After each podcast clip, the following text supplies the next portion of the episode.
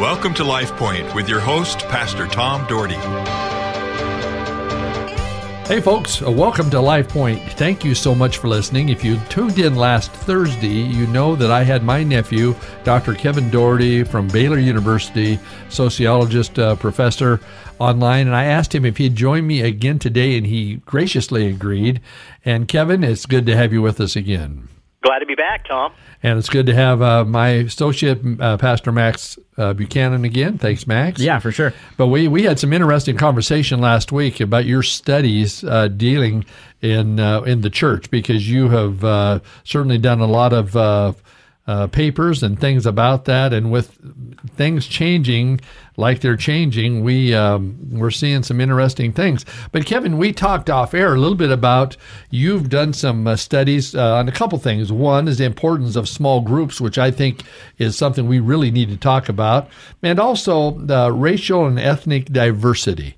And you know, and and uh, in Idaho, of course, Idaho is very much Caucasian state and uh, but uh, we have uh, some racial diversity in our church. We are we have a lot of it actually, and I love it. We are represented by uh, African American, by Mexican, and by a Samoan. Uh, what do you call that? Hawaiian Tongan Tongan uh, community, and it's just it, it's just awesome because we all come together, and that's the way it should be because we are all obviously all one. But we'll talk about a few of those things, and since I just brought that up tell me a little bit about that study with the racial uh, diversity. Sure.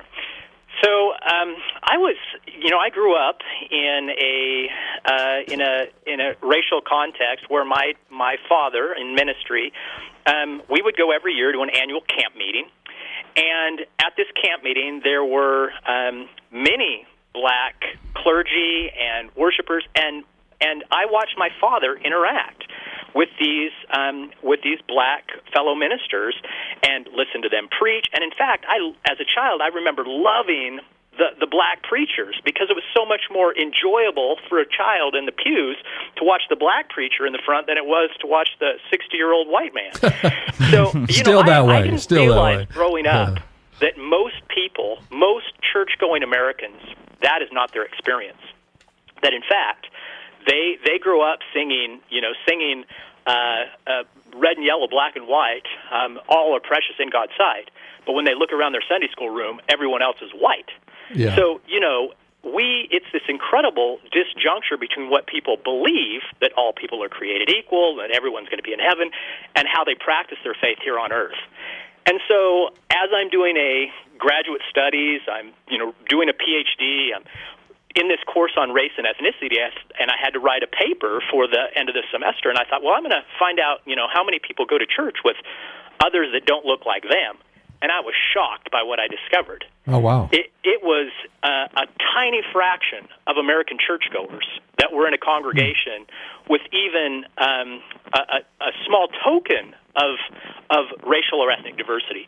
In fact, it, it, in 1998, 90 percent of Americans went to went to a worship uh, attended a, a congregation where nine out of ten of the people in pews looked just like them. So here we are as a society, one of the most diverse industrial, uh, high income societies in the world, um, in places like Los Angeles and Chicago and Houston, that there's a there's more non-whites than there are whites in many of these settings. Yet still on Sunday when we go to worship, we're people that worship in segregation.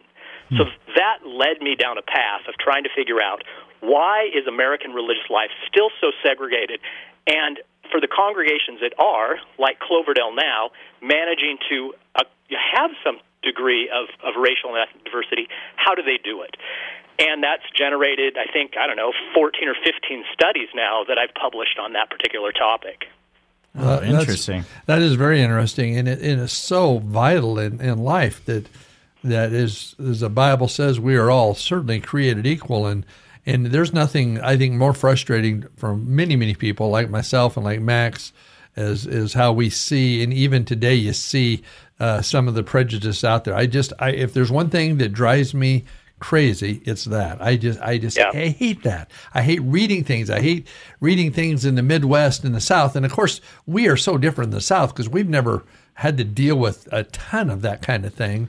Yeah. right It's interesting too, just even the Bible's take on it, because you read Revelation, it says all tribes, all nations, all tongues. Even when it, when God's having conversation with Abraham, He says all people would be blessed by the you know by you know the eventual coming of Jesus and everything.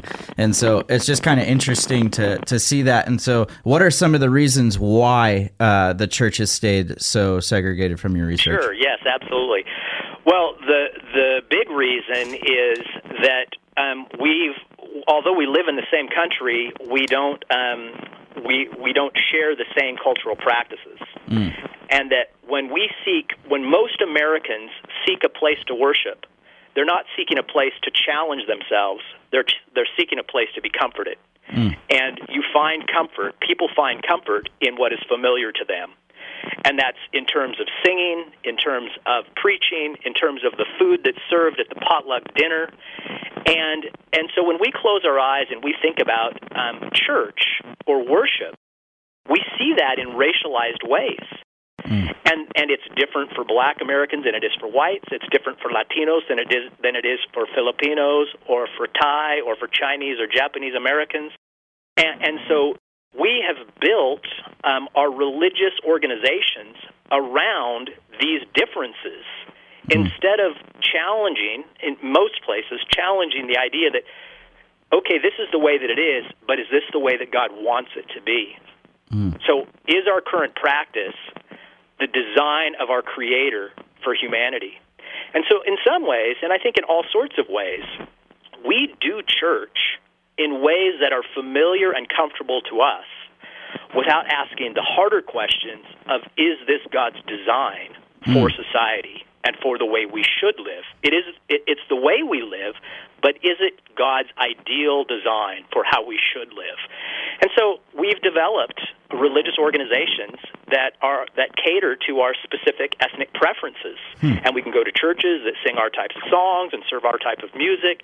And by doing that, what we've done is made those congregations nearly impossible to accommodate diversity. Mm. Because mm-hmm. if we're going to bring together people from different races and ethnicities, there's going to have to be some give and take for every group. No one's going to get everything that they want in those settings.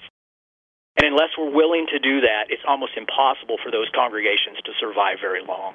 Hmm, well, that's very interesting. But uh, man, I'm I'm uh, we love our church and we love the diversity and we we and it's it's it's exciting to us to worship God together and and practice uh, loving each other no matter who we are because we are all a child of the King. Hey, in the last uh, few minutes here, Kevin, talk a little bit about something very important to us. Is we have a small group ministry, and it, it it's okay. It's not. It's certainly not top top notch, but we've we've got I don't know 15, 16 small groups. But tell me about your studies. We got about four minutes left. Sure. About that. Yeah. So small groups are really an important part of of deepening people's faith because for particularly in large churches, you come on Sunday morning and you sing with two, three, four hundred, or in some places two, three, four thousand people. Um, those aren't settings for for fostering meaningful relationships. And where real growth in spiritual discipline and, and spiritual maturity occurs is in small relational contexts where people know you, you can be accountable to them, they can speak hard words of truth, and you're willing to hear and respond because you trust them. And so, small groups, whether they're Sunday school classes or home Bible studies, they're critically important, especially in larger churches as a place for people to come together to develop relationships and to do the really meaningful and sometimes messy work of spiritual growth. Well, that's uh, yeah, I think that's well said and and, and well stated. We we wish that uh, we could get even a greater uh, movement of that. In fact, we have. Uh, uh, small groups that have uh, started even uh, through the virus. I mean, at the tail end of it, have now wanted to start meeting together because they missed that community. Yes. You know, and they have a lot in common. Like I have a small group in in my house that we meet. There's about eleven of us every Wednesday. That uh, and, and we're we're certainly different in ages and stuff, but we we come together. Man, we love each other. We share with each other things we probably wouldn't share out with the public. Uh, right. in a public forum, and and each other prays for each other, and then you get all the uh, I guess they call them threads where everybody's texting yeah. back and forth. It's it's kind of interesting, but it really does uh, uh, create a bond, and and I wished we can we need to develop that more. That's one thing I think as our church, uh, the strength would be if we could uh, develop that that even more. I even uh, even Max, you've had small groups in your youth ministry. Yeah, and it's been vital. I mean, when I came in, the youth group was smaller, so everybody had those relationships. Now that we've been able to break things up and have a junior high guys small group, junior high girls, high school, it's it's just really been uh, super needed because you know they're worshiping with 50, 60 other kids on a Sunday morning. So to have a smaller group of 9, 10, 11 guys all together or girls all together, it just has been uh, really vital for them in, in growing in their relationship with Jesus. Hey, Kevin, uh, I know we've got about a minute, a little over a minute left. So you're in Waco, Texas. When I think of Waco, I think of the uh, fixer upper. Well, I think yeah. Well, I, th- I think of the. I hope so. I think I, I think of the cult that was the there. Branch Davidians. Branch yes. Davidians. That was it. How Yes. how how far do you live from that compound?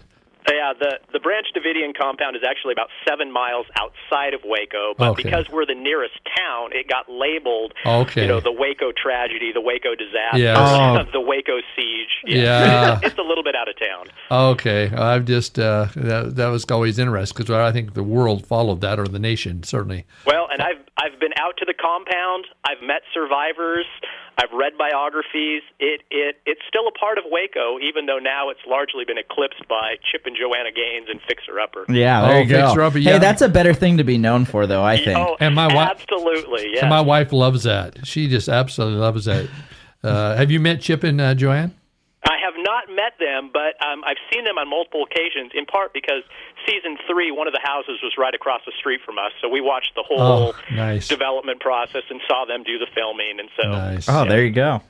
Well, hey, buddy, we uh, we've got to run. Uh, it's been a pleasure, Kevin. It's been a pleasure talking to you. I don't get to talk to you much. I guess I could call. I'm sorry. I haven't. I've been a lousy uncle to you. Sorry about that. no, you have not. But uh, I just, I we miss you. We wish your family is here. You got a great family, and and we're out of time. But hey, hopefully, maybe this year we can catch up again on the radio and uh, maybe talk about some other things that you might be able to give us some insight on. Absolutely. All right. Well, Lord bless you. LifePoint is a ministry of the Cloverdale Church of God. If you would like a copy of today's broadcast or would like more information about the church, please call us at 208 362 1700 or write to Cloverdale Church of God, 3755 South Cloverdale Road, Boise, Idaho 83709. You may also visit us at our website, www.cloverdalechurch.org. Thank you for listening and have a blessed day.